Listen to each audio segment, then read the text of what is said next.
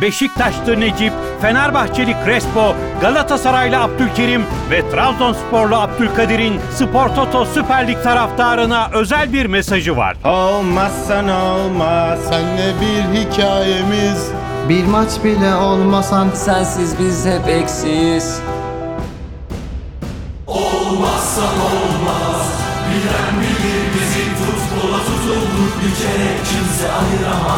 Spor Toto Süper Lig tüm coşkusu, tüm heyecanıyla futbolun tek adresi Bein Sports'ta. 2022-2023 sezonu sen olmazsan olmaz. Spor Toto Süper Lig heyecanını evlerimize taşıyan Bean Connect'in katkılarıyla hazırladığımız Tottiler Messi'lerin 245. bölümüne hoş geldiniz. Kıyıcı hocam, bu sefer başka bir nasılsınız sorayım. Tatil nasıl be? Abi iyi. Yani genel anlamda biraz bir tık hava e, soğukluğu var ama her şekilde yine denize girilebilir durumda. E, işte zaten yazın artık son günleri. 21 Eylül'e kadar derler ya hakikaten 21 Eylül'e kadarmış.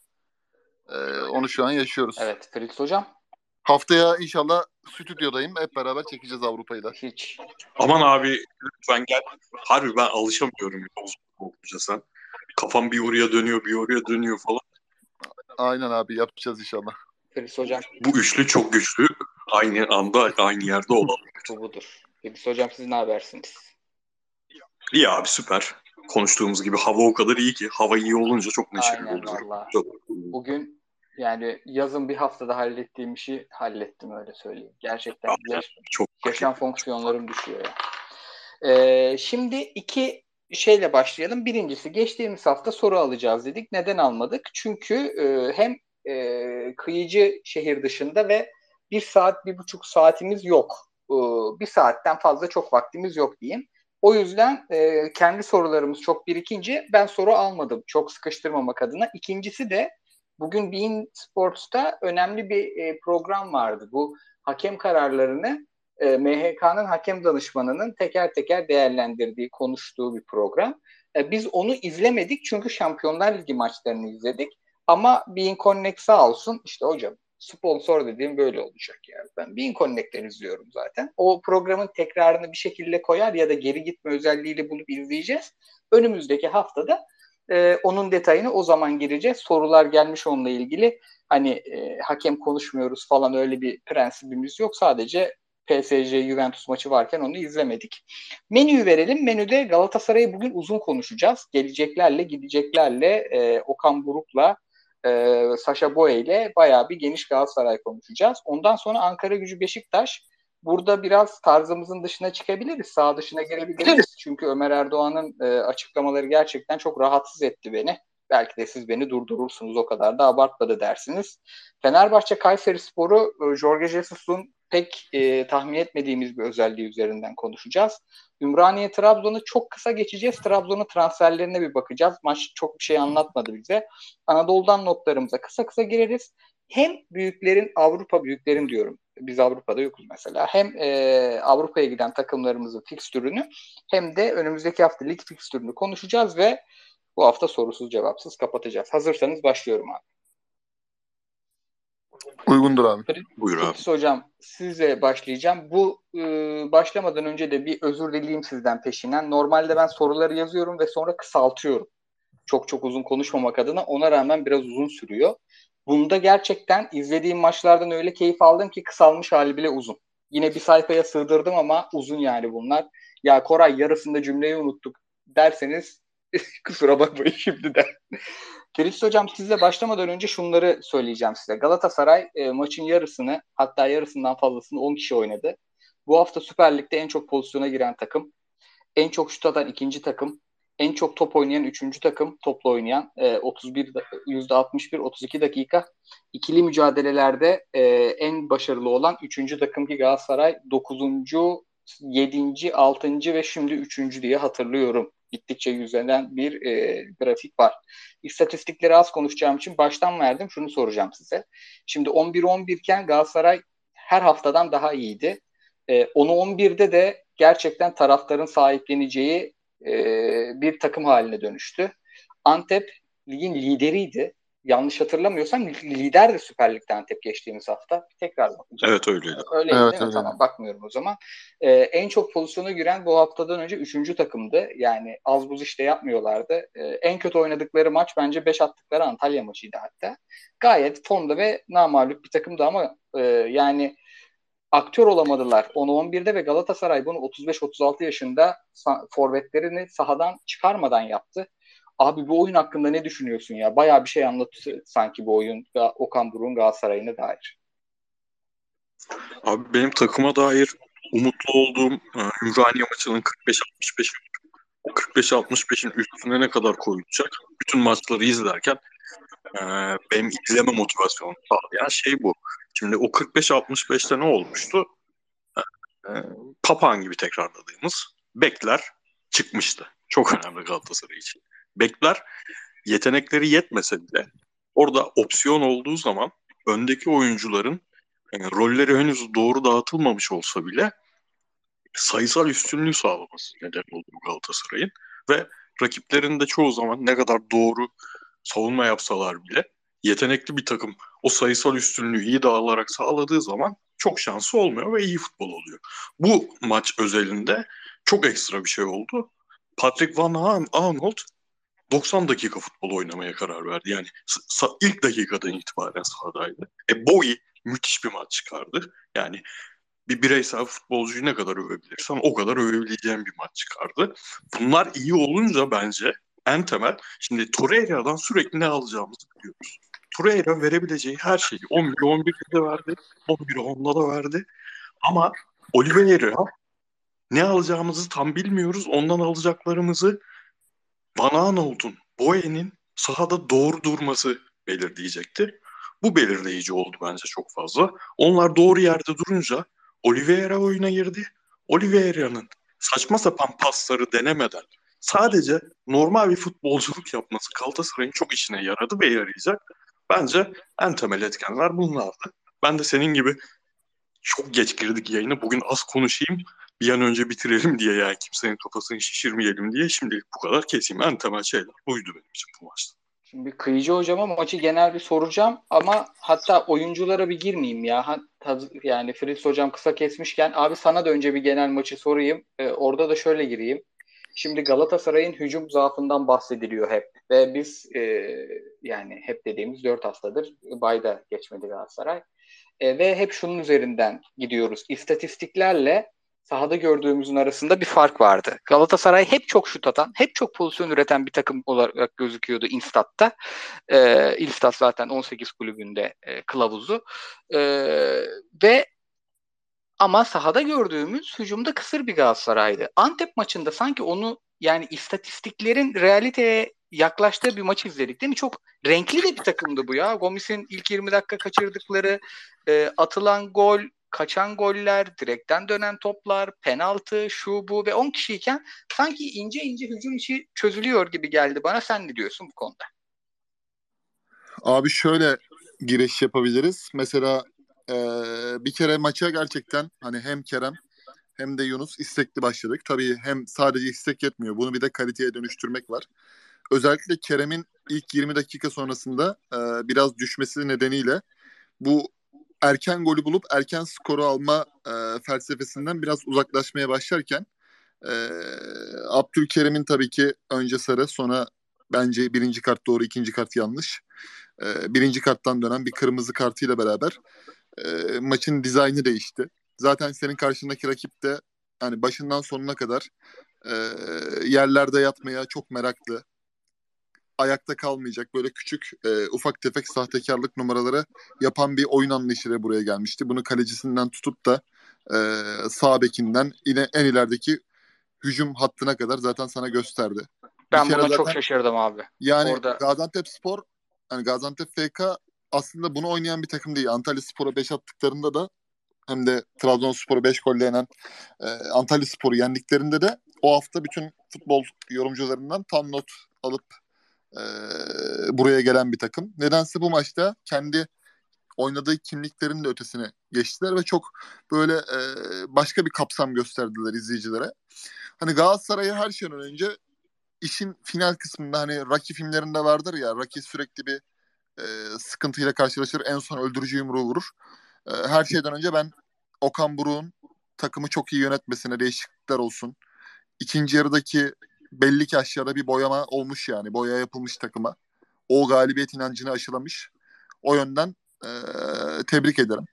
Çünkü genel anlamda abi böyle bir e, Yaşar Kemeroğlu'nun Abdülkerim atması değil yani çaldığı fauller, oyunu sürekli durdurması, dıt dıt yani Türkiye Ligi'nin en büyük sorunu hem kalite olarak e, eksik yetersiz oyuncuların transferi hem de bu şekilde bu mantaliteyle yönetilen hakem performansları diyoruz ya yani güzel bir İstanbul akşamında bu dekoder alıp da bu maçı izlemek isteyen futbol severler ne izleyecek abi? Devamlı düdük yani devamlı böyle bir e, maçı oynatmaya değil de oynatmamaya dönük bir e, projeksiyon gösterdi izleyenlere. Buna rağmen her şeye rağmen Boya'nın müthiş performansı Galatasaray bence çok haklı bir galibiyet aldı ve 3 puandan fazlasını kazandık. İşin ana özü budur bence. Yani Galatasaray 3 puan dışında bir kimlik kazandı. Şampiyonluk yolunda önemli bir e, kendine özgüven sağladı, tesis etti. Abi şeyi zaman- sen mi yazmıştın? Geçen, dün gece bir WhatsApp grubunda gördüm de şu an hatırlamıyorum kimin yazdığını. Okan Buruk bugün Galatasaray'ın teknik direktörü oldu Ya diye. Aynen. al, abi Allah aşkına ya. Tamam 245 bölüm oldu ya. Oldu da yani ağzımdan soruyu da alma ya. İnanılmaz şu an ve akışta olmayan soru şu an kıyıcı konuşurken tükenmez kalemle yazdım okuyayım diye. Şak diye sordu. Abi, Abi onu ben da de onu soracaktım. söyleyeyim. Ee, yani Kerem'in top kayıplarına rağmen hani 5.5-6 ortalama reytingle oyununa rağmen ee, tercihleri yani ben Kerem'de şunu görüyorum abi artık yani bundan şüpheleniyordum tamamen gördüğümü söyleyeyim. Kerem Mayıs ayındaki veda gibi bir Instagram postu attı ya. Hani ayrılmayı kafasına koymuştu ve ayrılı, ayrılığa dönük istediği Avrupa'dan hem maaş hem de takım olarak bence teklif gelmediği için şu an bunalımda abi. Çünkü bir oyuncu bu kadar top kaybı, bu kadar ilk tercihte çalım yani rakibin üstüne üstüne gidip de tersine çalım atmaya çalışıp da e, başarısızlığa rağmen hala aynısını deniyorsa mental bir sıkıntı var abi. Ben bunun maaş yönünde belki maaş skalasında da bir etkisi vardır ama sadece o değil ben artık e, kafasının bagajlarla dolu olduğunu düşünüyorum. Ve Okan Burun da bundan sonraki e, takım planlamasında hani belki Boya'yı öne atacak, Dubois'ı sağ beke çekecek, Yunus'u sola alacak bir şeyler yapacak ama bu hem Kerem'in yararına olacak hem de bizim yararımız olacak diye düşünüyorum. Ee, ben de şöyle ekleyeyim. Fritz hocam da oradan hani soruyu sorduğuna göre onun da ekleyecekleri vardır. Şimdi Okan Buruk'un Galatasaray teknik direktörü olması gibi bir şey bugün konuşmamızın sebebi bir kere hem yönetimin hem takımın hem hocanın yeni olması ve gerçekten tribünün e, bir yani sahiplenebileceği bir şeyler olması ama sahiplenememesi henüz. 4 gol maçta 2 gol attı sonuçta takım. Bu Galatasaray taraftarının çok seveceği bir şey değil. Ama Okan Buruk bence yani iki hatta iki buçuk e, işle bugün e, dün akşam e, gönüllere girmiştir. Birincisi 10 kişi kaldıktan sonra ikinci yarının başındaki oyun. Yani o devre arasında Artı Ee, kondisyon değil mi? evet abi soyunma odasında bir şeyler olmuş yani. Bir hem saha içinde hem oyuncuların kafasını dik tutmak adına çünkü Galatasaray kırılmaya çok müsait bir takım. Hala işte yani e, kolay değil oyuncu enjeksiyonuna rağmen. E, o motivasyonu vermek için de büyük bir e, kondisyon, fizik güç gerekir. Yani Galatasaray'ın yeter artık düşüyoruz ulan diye hırs yapıp saldırdığı ve yenildiği maç da çok geçtiğimiz sezon. Küme düşüyorduk ya şaka değil. Birincisi o. Yani Galatasaray fizik olarak ve devre arasında hocanın masaya yumruğu vurabildiği bir takımdı dün. İkincisi benim en çok sevdiğim e, an maçın sonunda zaten Galatasaray hiç defansif değişiklik yapmadı. Maçın sonunda Torreira'nın çıkıp Emre Akbaba'nın girmesi. Abi bu yani Okan Buruk'un koltuğu geldiği günden beri sallantıda çünkü Fatih Terim boşta. Yani aslında burada alınan bir puan ve hakeme e, edilecek laflar federasyona yarın gidildiğinde yapılacak bir saldırıyla Okan Buruk sorumluluğu tamamen üstünden atabilir bir beraberlikte. Ama Okan Buruk Emre Akbaba'yı attıktan sonra Galatasaray bir gol yese Okan Buruk konuşulacaktı ve Okan Buruk bunu 3 puanı alma ihtimali için bütün bu riski kendine aldı. Bu çok değerli bir şey. Bence e, iyi antrenör, iyi teknik direktörle büyük takım antrenörünü aya, e, fark e, farkını yaratan şeyler bunlar. Üçüncüsü de benim iki buçuk diyeyim ona en değerlisi. Biz Giresun maçından sonra ne konuştuysak yani biz bir izleyiciyiz sonuçta ama e, sahada bir şeyleri hele maçı iki kere izledikten sonra fikir yürütüyoruz. Okan Buruk'un şu dediği çok önemli abi. Bir, Kerem kötü oynuyorsa bunun sorumlularından en önemli sorumlularından bir benim demesi. Bu çok değerli bir şey. Hem oyuncusunun üstünden baskıyı alıyor hem de gerçekten sahadaki yerleşimin de Kerem'in oyununa etkisi var. Bunu gönül rahatlığıyla söylüyor. İkincisi de Giresun maçında hem takım hata yaptı hem ben hata yaptım demesi. Yani bu o kadar değerli bir öz eleştiri ki bu Hamza Hamzaoğlu'nun her hafta özür dilemesi gibi bir şey değil. Bu gerçekten yaptığı kararın, verdiği kararın o an arkasında durup bugün öz eleştirisini verebilmek. Bunlar gerçekten çok değerli özellikler. Her yöneticide e, üçü bir araya geldiğinde ben gerçekten e, Galatasaray Teknik Direktörü Okan Buruk'u bir kez daha sahiplendim. Fritz Hocam sizin ekleyeceğiniz bir şey var mı? Topçulara geçeceğim. Abi şimdi bu maçı Galatasaray çıktı. Bir tane duran top golü oldu 15. dakika. Antep kendi oyununun dışına çıkmak zorunda kaldı. Bir tane kontrada Yunus yakaladı. Mertens'e bıraktı. İlk yarı 2-0. İkinci yarı bir tane daha kontra 3-0 bitti. E, böyle bitseydi bu maç ve oyun mesela Giresun maçındakine benzer bir oyun olsaydı ama 3-0 bitseydi Okan Buruk Hıyıcı'nın dediği gibi şimdi Galatasaray hocası olduğu cümlesini kurmayacaktık. Bazen gerekiyor böyle hikayeli maç gerekiyor. Sergen Yalçın'ın şampiyonluk sezonunun başlangıcı ilk haftaları sonra Fener maçıyla beraber bir Beşiktaş teknik direktörü oluşu anı var. Şampiyonluğa götürdü o takımı. Şimdi bunlar gerekiyor ve dün skor gelmeseydi, sonuç gelmeseydi bence çok sıkıntılı olacaktı. Çünkü Galatasaray camiası artık A, oyunda iyileşme var o zaman sabredelim diyen bir camia değil. Skorun gelmesi çok büyük şans oldu. Ama ya bir teknik direktör tümüyle hatasız ya da tümüyle her şeyi doğru yapıyor diye değerlendirmemek lazım. Bu adam iyi yaptığı şeyler var, kötü yaptığı şeyler var ama Galatasaray taraftarının 2-2,5 senedir görmek isteyip göremediği şeyleri yapıyor. Şimdi duran top sorun devam ediyor. Ligin duran toptan gol atamayan takımı. Duran toptan gol atamayan bir takımın 10 puan toplamış olması değerli. Tamam duran top niye çalışmadın da diye bakılabilir. Ama ben şuradan bakıyorum. Galatasaray haftalardır geçişlerde 2 senedir, 2,5 senedir olduğu gibi yakalanmıyor. Maçların yıldızı Muslera olarak tam- tamamlanmıyor. Bu çok kıymetli buluyorum ben bunu. 11'e 11'de hele bunu görmek. Yani bu takım evet Kayseri'de de aynısını konuşacağız. Çok kötü görünmüş olabilir Galatasaray karşısında ama bu çok kötü bir takım değil. Çok kötü olmayan bir takıma karşı bunu yapmak bence bunlar kıymetli. E oyunda şimdi mesela sıkıntılı taraflar var. Instat'tan baktım özellikle. Çünkü benim beklediğim kadar önde baskıda Galatasaray hala iyi değil. Şimdi 11-11'de de. Özellikle baktım Galatasaray mesela Fenerbahçe'nin çok gerisinde topu geri kazanma sürecinde. Ben Okan Hoca'dan bir numaralı beklentim buydu mesela. Bunu çok iyi ayarlayacağını, dengeleyeceğini düşünüyordum. E, senin elinde şey yok. E, Joshua King falan yok. Valencia yok. O yüzden tabii ki zor.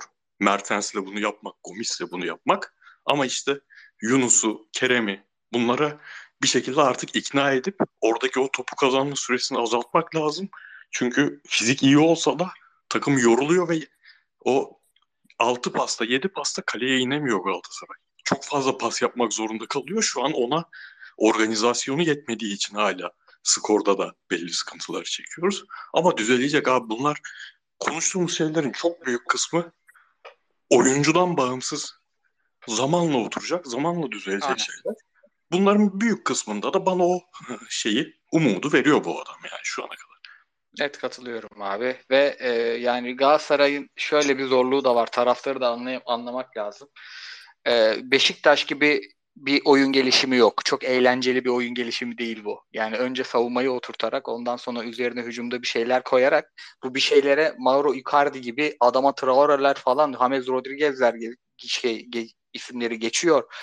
Bu bir şeyler eklemeye oyuncu da dahil. Galatasaray'ın hücum kadrosu hala kurulum sürecinde. Öndeki dörtlünün ikisi değişecek belli ki.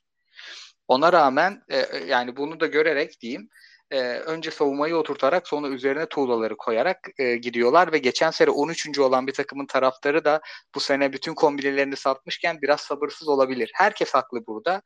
E, ama tek haksız var. O öz eleştiriyi yapmayayım diye çok tuttum kendimi de. Eleştiriyi pardon. Öz eleştiri değil. Ben izledim çünkü.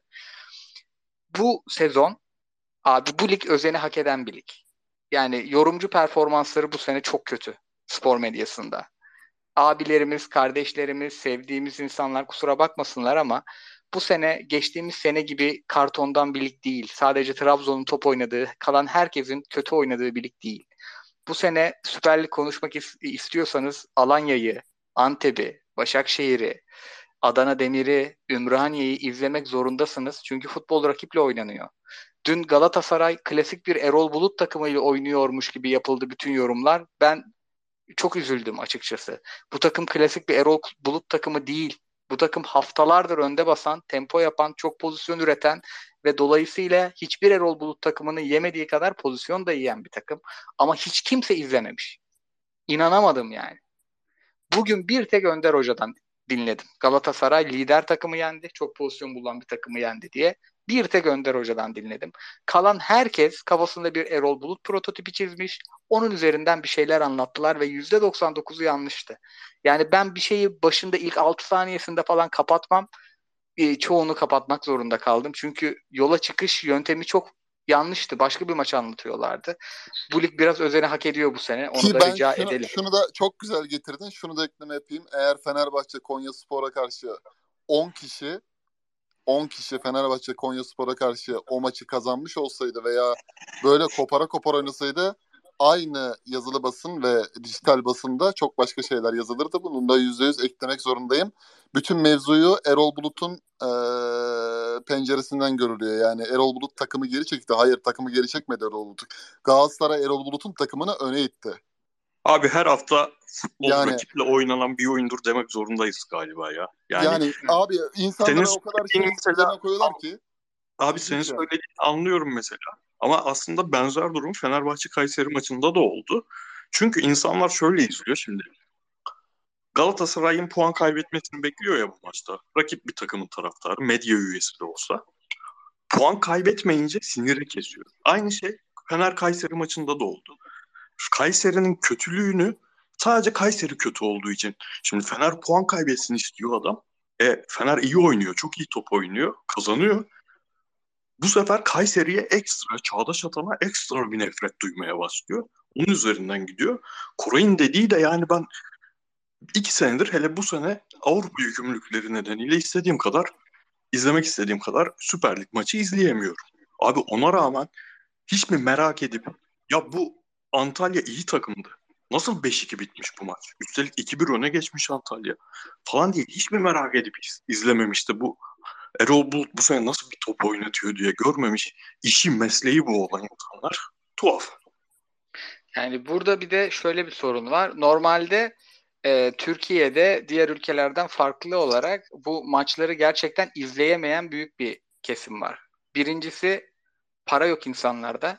Çok pahalı maç. İkincisi yani maça ulaşmak çok pahalı. Stada gitmek çok pahalı. Her yerde izlemek çok pahalı ve bunda maalesef e, hiç kimsenin suçu yok. Ne fiyatı koyanın suçu var ne maçı izleyenin suçu var. Burada suçun e, ülkenin başındakiler olduğunu hepimiz biliyoruz. Bunu abartmanın manası yok. İkincisi de e, insanların vakti yok. Çok çalışan, okulda çok vakit geçiren, kendine çok az zamanı olan bir memleket burası. O yüzden bu maçları insanlar buralardan dinliyorlar ve yanlış dinliyorlar. Yani normalde X ülkede zaten barınamaz bunu söyleyen adam. Çünkü o maçı çok insan izlemiştir. Burada insanların vakti yok ve çok anlayışla karşılıyorum. Ben geçen İzmir'deydim. Benim babam 8.30'dan önce eve gelince annem şaşırıyor abi. Yani öyle alışmış anladın mı? O kadar az vakti olmasına alışmış insanlar.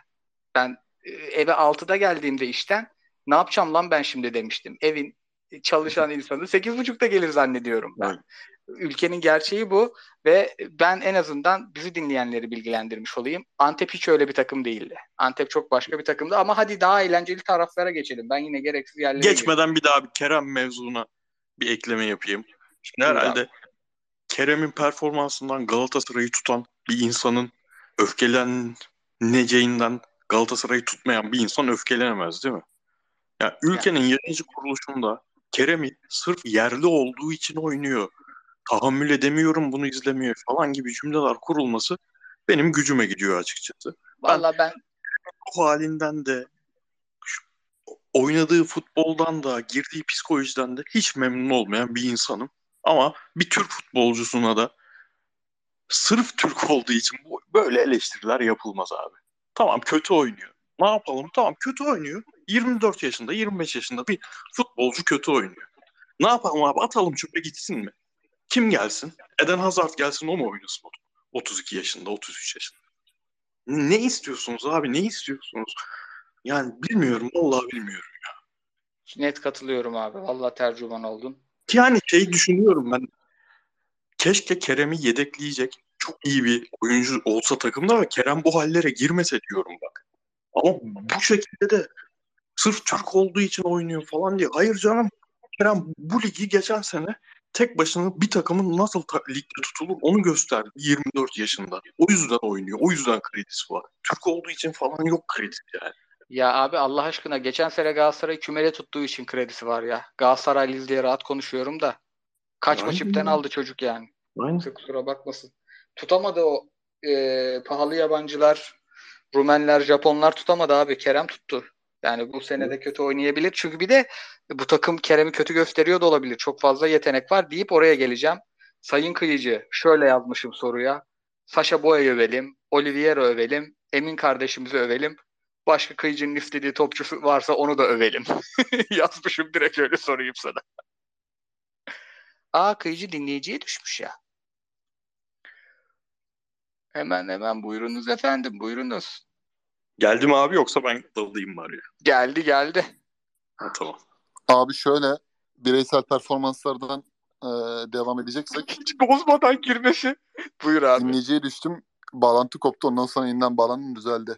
E, bireysel performanslardan devam edeceksek sadece hani benim gözlemlediğim şu. E, Kerem'le ilgili zaten söyledim mesela. 18 top kaybı var ilk yarıda. Bunu acilen düzeltmesi lazım. Basit oynarsa Mertens gibi yanında bir değer varken çok daha onu yükseltir. Ama öncelikle benim tercihim biraz kenarda durup e, mental anlamda kendini dinlendirmesi. Hocadan talebim bu. E, çünkü hani Kerem böyle oynanırsa 2-3 maç sonra e, bu ilk yarıdaki performans daha sıkıntılı e, süreç yaşatır kendisine. Yani neticede bizim oyuncumuz, bizim değerimiz takımda kaldı. Bir şekilde kullanmalıyız.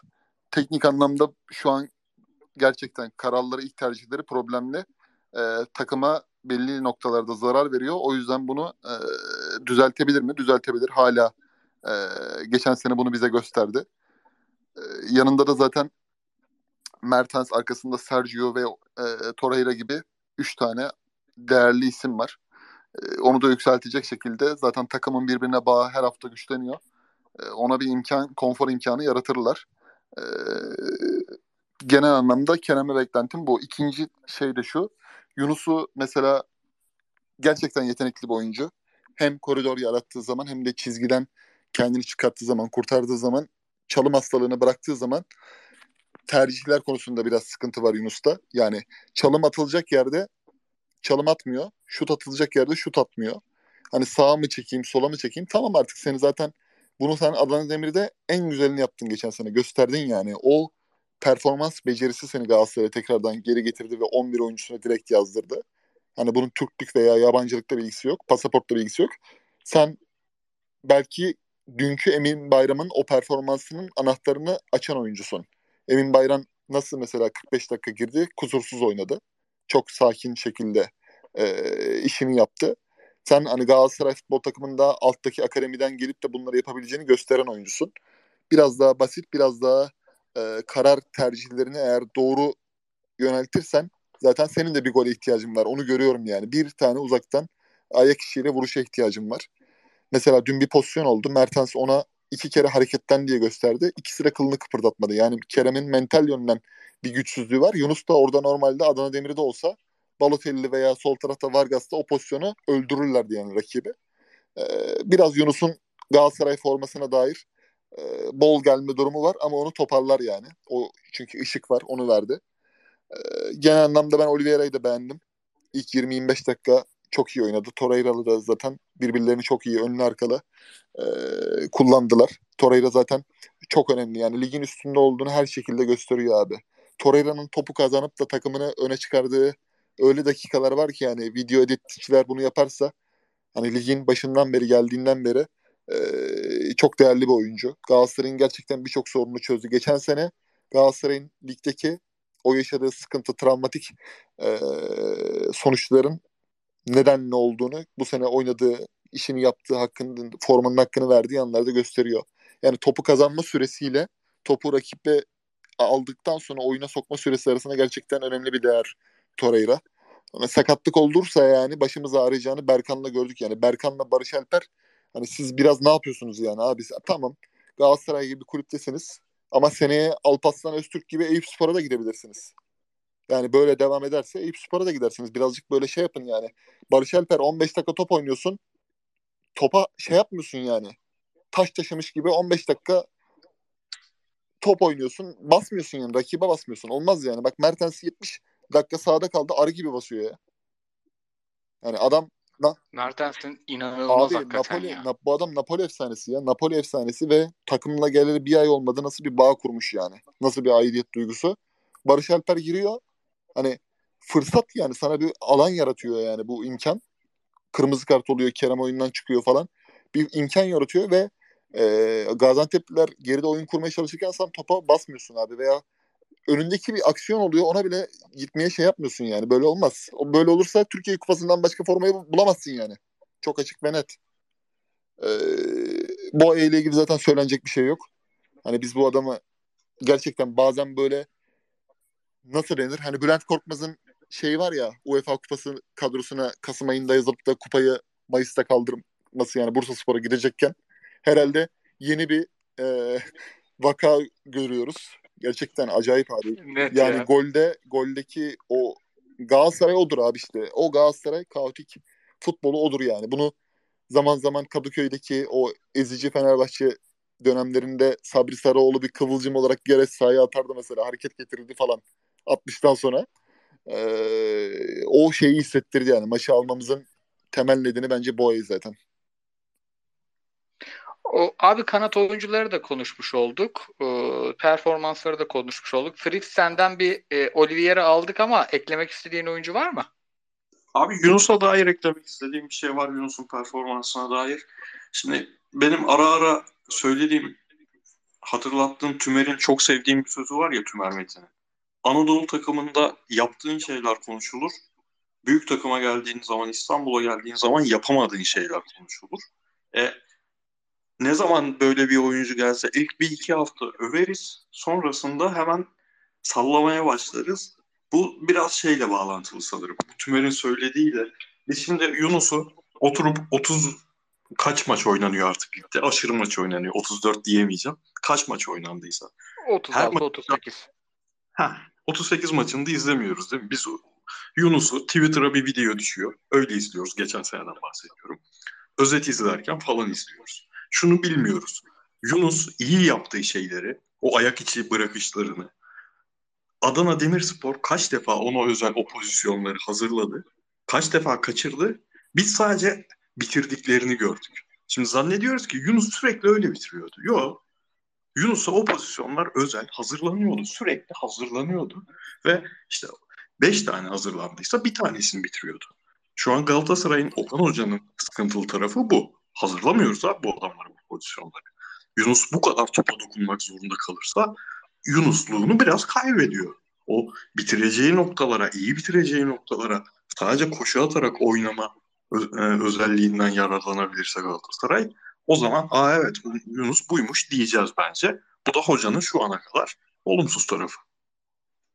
Ha bir de O abi zaman lütfen Buyur abi. Galatasaray tarihinde hatta Süper Lig tarihinde bu kadar çok penaltı konusunda başarısız olan bir isme lütfen penaltı attırmayın abi. Özellikle Mertens sahadayken yani lütfen bunu yapmayın. Hani bu yüzden biz belki Göztepe'de şampiyonluğu bırakacaktık. Yani ben geldiğinde emindim yani o penaltının kaçacağına. Yani Gomis gerçekten gol vuruşları, pozisyon takibi bambaşka bir seviye ama penaltı hayır abi lütfen. O zaman son olarak şeye geçeyim. Bu çok kısa girelim buna. Haftaya geldikten sonra konuşuruz. Sadece şeyi soracağım. E, Gomis e, Mertens ikilisinin e, takım savunmasına çok bir arıza vermediğini gördükten sonra e, bu takım gerçekten böyle işte Icardi gelecek yarın deniyor. Icardi gibi Messi gol atmak olan başka yerlere çok katkı yapmayacak bir 9 numarayı kaldırır mı abi? Onu da kıyıcı sana soralım. Sonra geçelim öbür taraflara?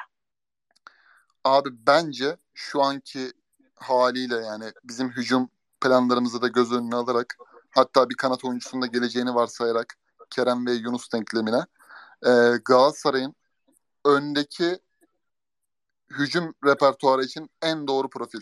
Bak form durumu işte iki yıldır düzenli yedek oturmasını falan kastetmiyorum. Yani Galatasaray'ın topu içeri atacak leblebiciye ihtiyacı var abi. Galatasaray topu oraya getirir. Bunlar düzeltilir mesela. Hani Kerem ve Yunus olmasa bile denklemde hani başka bir kanat veya işte Yunus olsa dahi devam etse dahi Galatasaray birbirine takım daha güçlendiği zaman dünkü Antep maçı güzel sinyaller verdi. Hmm, Galatasaray bunu yapar abi ama o topu işte takımı da yükseltecek forvet denir ya. Bence Icardi bunun için çok doğru profil. Çünkü abi bak bunu konuştuk. Galatasaray öyle bir forvet alıyor ki gerçekten oynamak isterse eğer hani Inter'in en karanlık 2010 Şampiyonlar Ligi'nden sonraki 2014-2018 arası üç birbirine benzemez orta sahalı işte. Kuzmanovic'li, Envillalı, Guarinli e, hatta Melo'nun da son zamanlarına denk gelen orta sahaya rağmen bu adam sürekli 17, 18, 20 gol atmış Serie A'da. 30 attı Ve- ya bir sene. Bir sene 30 attı. Ki bu adamın yani problemi zaten gol vuruşu vesaire değil. Adamın 50 milyon euroya Paris Saint Germain'e gittikten sonra Paris Saint Germain'in sürekli Galacticos yapısından dolayı adamın kadroya girmemesi, girememesi. Yani Mbappe geldi Monaco'dan. Geçen sene Messi geldi. 2017'den sonra Neymar'dan sonra öndeki kimlik değişti. Yani bu adama Pochettino da geldiğinde 15-20 dakika süre verdi ki o da nasıl veriyordu? Biliyorsunuz biz Avrupa yayını yapıyorduk. Paris Saint Germain ite kaka maç kazanıyordu geçen sene. Saint Etienne'de sıkıntı oluyordu. Brest maçında bir sıkıntı oluyordu. Oxford mesela işte Fransa Kupası oynuyordu sıkıntı oluyordu. Icardi giriyordu abi. Bir iki çapraz koşu yapıyordu. Tak tak bitiriyorlardı işi mesela. Abi bak. rakibin. Hakikaten e, diyorlar ya işte bu adamı bu işte evliliği bitirdi falan filan saçma sapan konuşuluyor sanki yani çok um- çok şeymiş gibi haddimizeymiş gibi. Bence hakikaten evliliği çok zarar verdi şu açıdan. Bu kadının e, eşliğiyle alakası yok, menajerliğiyle alakası var. Bence de. Inter'den ayrılırken Napoli ona inanılmaz iyi bir teklif yapmıştı. Bak şu an Napoli'de olsaydı Galatasaray'a Türkiye'ye hayatta düşmezdi. Her sene 20-25 de sallardı. E şey, gitti Real- Paris Saint Germain'e. Katar'a gider gibi gitti bu herif. Aynen. Real Madrid de yaptı Benzema. O zaman tartışılırken Benzema'nın yerine düşündüler hatırlarsın. Abi Hani Benzema- benim, Yerine düşündüler yani. Tweet- geçmiş tweetleri bir arasak buluruz yani bizim attığımız zamanlar. bende bir tane şey var. Anket var. Hangisini tercih ederdiniz diye. Icardi, Lewandowski, Icardi'yi tercih etmiş millet. Ki ki hani Icardi'nin sahada düzenli oynatıldığı müddetçe ben eee, şeyden düşünmüyorum yani adamın bir salma yapacağını veya Falcao gibi arka adelem değiştiriş işareti yapacağını düşünmüyorum. Adamın olayı zaten attıkça iştahlanıp da bir sonraki maça kendini hazırlamak yani. Mental güçlü bir adam bu. E, Olmazsa da e, Galatasaray yani e, sonuçta kiralıyor. E, önümüzdeki senede e, Amerika'ya Amerika'ya düşer ya da yükselir. Ben Friso- Şimdiden hani gelirse gelirse şuna çok eminim abi. Arkadan Mertens. Kenarlarda Yunus'un yükseleceğini düşünüyorum tekrardan. Kerem veya gelecek işte kaliteli bir sol kanat veya işte sağ kanata bir alternatif oyuncuyla takımı da yükselteceğini düşünüyorum abi. Ve takım ona çalışırsa belki Galatasaray'ın adına şimdi bak bir Seferovic girdikten sonra bir de 5-10 dakika hani gol de kaçıracaktı gene yani. Bir tane kafa vuruşunda iyi vuramadı. Ee, gol pozisyonunda bile işte şeye çarptı, Antepli oyuncuya çarptı vesaire. Bu adam kafada birçok şeyi abi söker takar yani. Net katılıyorum. Fritz hocam isterseniz 9'a da e, yorumlarınızı alırız. E, bir yerli stoper, bir kanat oyuncusu daha konuşuluyor. Bu transferlere sizce ihtiyaç var mı? En elzeme hangisi? Bir de James Rodriguez'i herkes yazmaya başladı. Nedenini ben anlamıyorum. E, onu da- Allah korusun. Allah korusun. Şimdi Icardi de onu söyleyecektim abi. Icardi öyle bir herif ki hesap kitap işlerine maalesef mantığın ne kadar girmek istese de giremiyorsun. Falcao gibi değil. Falcao ben mesela en sevdiğim gelmiş geçmiş 5 forvetten biri olduğu için e, hiç hesap kitaba girememiştim. Ama bu adam Icardi dümdüz 30 maç oynayacak ve 20 gol atacak. İyi forvet olduğu için bir şey diyemiyorum. Yani öz- abi detaylara bazen haklı olarak giriyoruz. Çok takılıyoruz. Futbolu çok karmaşık şekilde konuşmaya çalışıyoruz. bazen haklı oluyoruz. Ama bu tip santrafor konusunda yok bağlantı oyunu, yok işte önde baskıda ne yapar bunlar konuşulmaz. Ki ben o kadar beleşçi bir forvet olduğunu da düşünmüyorum yani. Sırtına stoper almayı bilen bir adam. Aynen. Yani Abi, Bak Icardi çok kötü Inter kadrolarında futbol oynadı. Heh. O çok kötü Inter kadrolarında futbol oynarken bu işleri de yapabildiği için bu kadar verimli bir oyuncu oldu. Buyur evet abi. In- Inter bunun etrafında ilk önce eli yüzü düzgün bir kadro vardı. Icardi iyi bir yardımcı oyuncuyken on numara işlerini de yapıyordu. Ne zaman bu adamın etrafına karateciler doldu, bu adamın ya şey gibi düşün. NBA'de bazı takımlarda skorerler hiç savunmaya yardım edemez ya. Herif çünkü hücumda sürekli top kullanıyor. Hayatı kayıyor yani. Kolunu kaldıracak hali kalmıyor. O hale soktular bu çocuğu. Aynen ve hani transferiyle ilgili böyle söyleyemediğimiz bir şeyler de var. Benim soğuk maddi tarafıyla ilgili soğuk olmama sebeplerinden biri. Ben soğuk olduğum transfer benim Beşiktaş içinde soğuğum yani herhangi bir Türk takımı. Abi lütfen Kaan Ayhan'a 5-6 milyon bonservisler, 1,5 milyon maaşlar, maaşlar. Mayış dedim bu arada yine benim Yozgatlılık Yakış- devreye girdi. Yakışır. Abi lütfen. Yani Beşiktaş senin elinde aslan gibi Necip var. İkinci bir Necip'e insan 10 milyonluk lüks, lüks çok lüks bunlar ya. Çıkartın abi. Türk futbol Kaan Ayhan kadar futbolcu çıkartamıyorsa kendi altyapılarından ne yapıyoruz abi biz? Ne yapıyoruz? Galatasaray Vallahi Galatasaray'ı Allah o kadar seviyor ki dün Emin Bayram oyuna girdi. Galatasaraylılar Kaan Ayhan falan defterini kenara bıraktı ya. İnşallah bırak, bırakılmıştır abi yani son dakikaya kadar beni korkutan bir Bence- transfer. Eğer Galatasaray masadan kalktıysa abi bugünkü Emin Bayram'ın eee, bu takımda ben stoper rotasyona girerim performansı ya. Yoksa kesin ilk bize çakarlardı o şeyi kontratı. Ben Beşiktaş'ın o riske gireceğini düşünüyorum Montero'dan çıkıp. Al şeyi al ya Tayyip'i al Adana Demirspor'dan. Tayyip'i alamamışlar. Ostende'ye gitmiş abi. Ee, Abi lütfen isim soy isim bak. Ay, ikinci ismiyle beraber kullanalım. değil mi? Bir montaja kurban gitmeyelim. Ee, şeye zıplayalım mı Beşiktaş'a? Beşiktaş'ta Abi- full sağ dışı konuşacağız gibi gözüküyor. Çünkü maçta Galatasaray'la ilgili bitmeyen bir şey var mı? Yok herhalde ya. Değil mi? yok. Yok. Abi, ha, sen Herhalde kanat oyuncusu 2000 ve transferler. 2019 kışından beri ilk defa bu kadar Galatasaray konuştuk. Doya Evet dökülü. abi. Evet. Abi Peki kanat kanat profili konuşacağız herhalde. Ama Şöyle masada da kim var onu bilmiyorum ben yani kanat. Sizin duyduğunuz var Abi, mı bir şey? bütün e, şeyler Muğra var. Lucas Evet. Moura Lucas Moura biraz çaptan düştü abi. Bir tane e, Kuzey Afrikalı bir çocuk var. Şeye benziyor. Bizim Münir'e benziyor oyun tarzı. Münir Şuya'ya. Bir o var. Hemen İkincisi, alırım. Bence de. Çocuğun ama Bu- tabii o kadar iyi topçu mu bilmiyorum. Bu şey mi?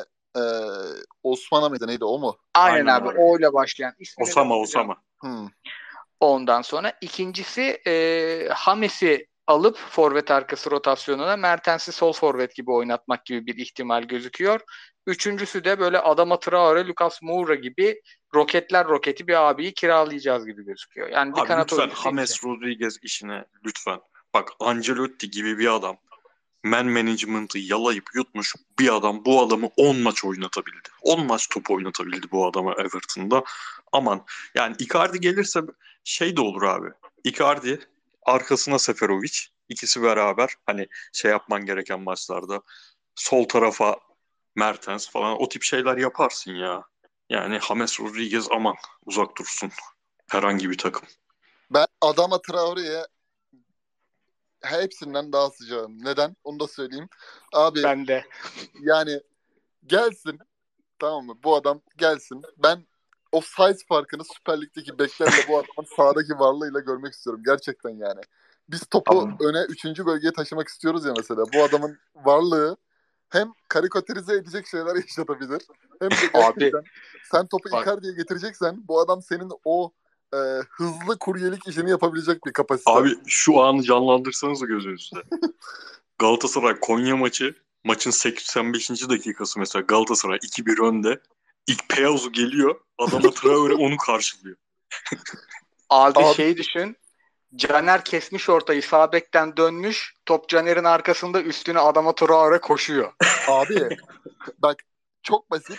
Fenerbahçe'de Ferdi'nin biraz e, spor yapması yani kas kitlesini yükseltmesi Osayi'nin hızıyla beraber e, geçen sene İsmail Kartal döneminde arka kanat bek oynamasıyla yarattığı farkı düşün. Yani biraz böyle e, fizikli ve atlet olan her adam Türkiye Ligi'nde Hatay'da olsun, Giresun'da olsun, Fener'de olsun fark etmiyor, iş yapıyor. Yani bunu gördükten sonra Adama Traore'nin gelmesine ben yok diyemem ya. Abi ben Abi, sırf şeyden yok diyorum ya. Yunus'tan süreç alacak futbolcu gelmesin.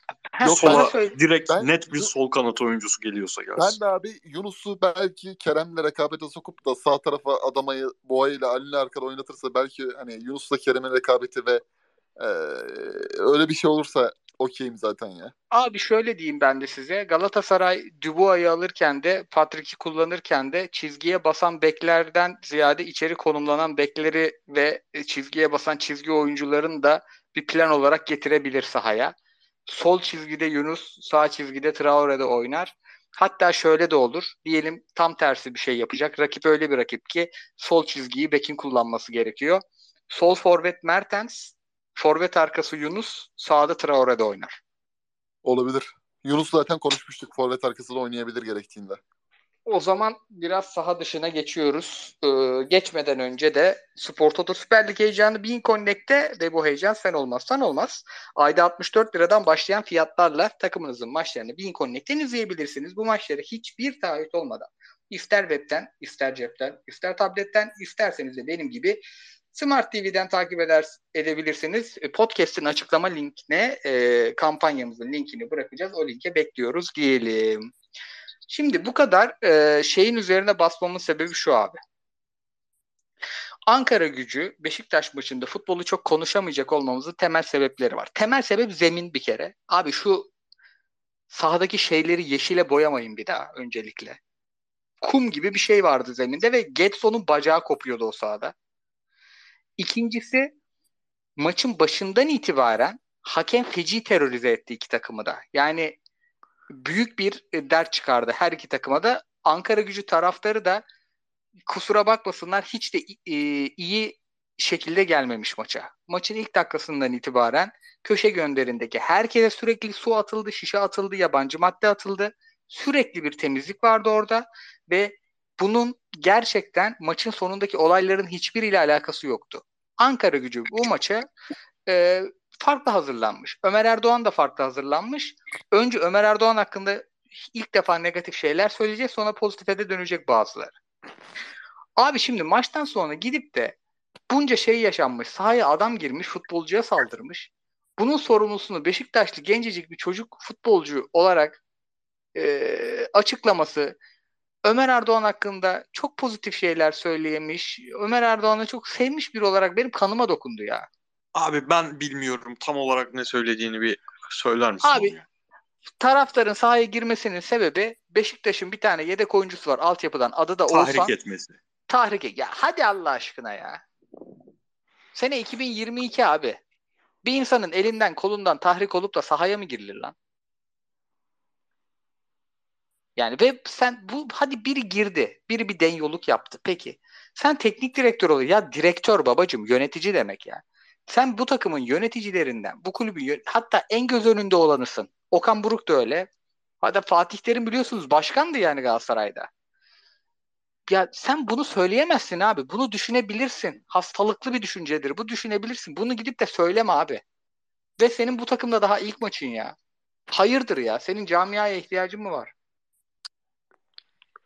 Hakikaten yani böyle kızmak vesaire bunlar haddimize değil. Benim kanıma dokundu abi. Yani Abi Ömer bu- Erdoğan, Çağdaş Atan falan diyoruz. Yeni dönem Türk hocaları. Böyle olmasın abi yeni dönem Türk hocaları. Abi futbolun ötesine giden bir şey bu bir kere. Çok yanlış şeyleri olumlayacak bir şey bu. Tahrik etti yaptım. Yani bu ülkenin çok ciddi sorunları var bu konuda. Kimse kimseye tahrik etti diye özellikle bir güç eşitsizliği olan ortamda şiddet uygulama hakkına sahip değil ya. Yani 20 yaşını geçmiş bir insan bunu söyleyemiyorsa 20 yaşını geçmiş bir insan hele de konum sahibi bir insan ta örnek olması falan gerekmiyor kimsenin ama konum sahibi bir insan tahrik bahanesine başvuruyorsa yani biz oynattığı futbolu Hatay dönemi ümitlenmeyi işte farklı bir hoca tipi geliyor falan diye ümitlenmeyi boşu boşuna yapmışız yani. Net abi ve bundan daha ağır bir şey söylenemez yani. Bir insan bir konuşmayla bunca yıllık kariyerini hakikaten atabilir mi çöpe? Atabilir. Türkiye'de de bunun örnekleri dolu. Bir kişi iki kişi değil yani. Kıyıcı hocam ekleyeceğiniz bir şey yoksa maça geçeceğim. Çünkü maalesef Ömer Hoca iyi hazırlanmış maça. Abi şöyle öncelikle bu sahayı yeşil zemin olsun diye bir şeye boyuyorsun dedin ya aklıma ucuz baklavacılarda fıstık yerine bezelyelerin böyle şeyine öğütülmüş halini koyarlar ya renk olsun diye. O aklıma geldi. Abi aynen. Bak balıkçıların Yani- bazıları da öyle gereksiz gereksiz işlere giriyor. Ben Gidip- e, gidip de abi- işletirken çok başıma geldi. Yani Makeda Makeda ile Jose Rodriguez'ten ikisini alacağına birini al. Yani sağ zeminine para ayır. Kulübün bütçesinden bu ayrılması gerekiyorsa. Her şeyden önce sen yani geriden pasta çıkmaya çalışıyorsun City gibi ama e, sahanın kalitesi bu. Elindeki oyuncu kalitesi zaten belli. Hani bunu yaparken bunu hesap etmen lazım. Çünkü geldiğin gibi geri düşersin. İkincisi öyle ilginç bir şey ki maçla ilgili şunu hemen belirteyim. Ee, yani Ömer Erdoğan'ın Ankara gücündeki ilk resmi maçı. Ömer Erdoğan Beşiktaş'la ilgili bir Sergen Yalçın dönemindeki işte bilon, bilon kolaylarının olduğu zamanki bir yedilik bir maç hadisesi var. Sergen Yalçın'ın atışması. Hani Ömer Erdoğan ufak bir Beşiktaş'ta bence kendince bir hesabı var. Ee, Ankara gücünün Bursa Beşiktaş rekabetiyle ilgili bir Beşiktaş'ta alıp veremediği var. Yani çok enteresan bir hikayeli maç oldu ama keşke sadece futbolla sınırlı kalsaydı. O kadar şey söyleyebilirim. Ee, genel anlamda zaten maçla ilgili düşüncem bu. Weghorst fark yani. Adam bir fark yaratıyor. Hani Dellali'ye bile gol attırdı. Orada öyle bir yere top indirdi ki Dellali'ye yani vurmak kaldı sadece. Ee, Dellali için de bu haliyle oynayamaz yani. Yazar gelirse ya Muleka onun bölgesine geçecek orta merkeze. ikinci forvet, ikinci santrafor oynayacak. Gezal gene sağ kenara dönecek.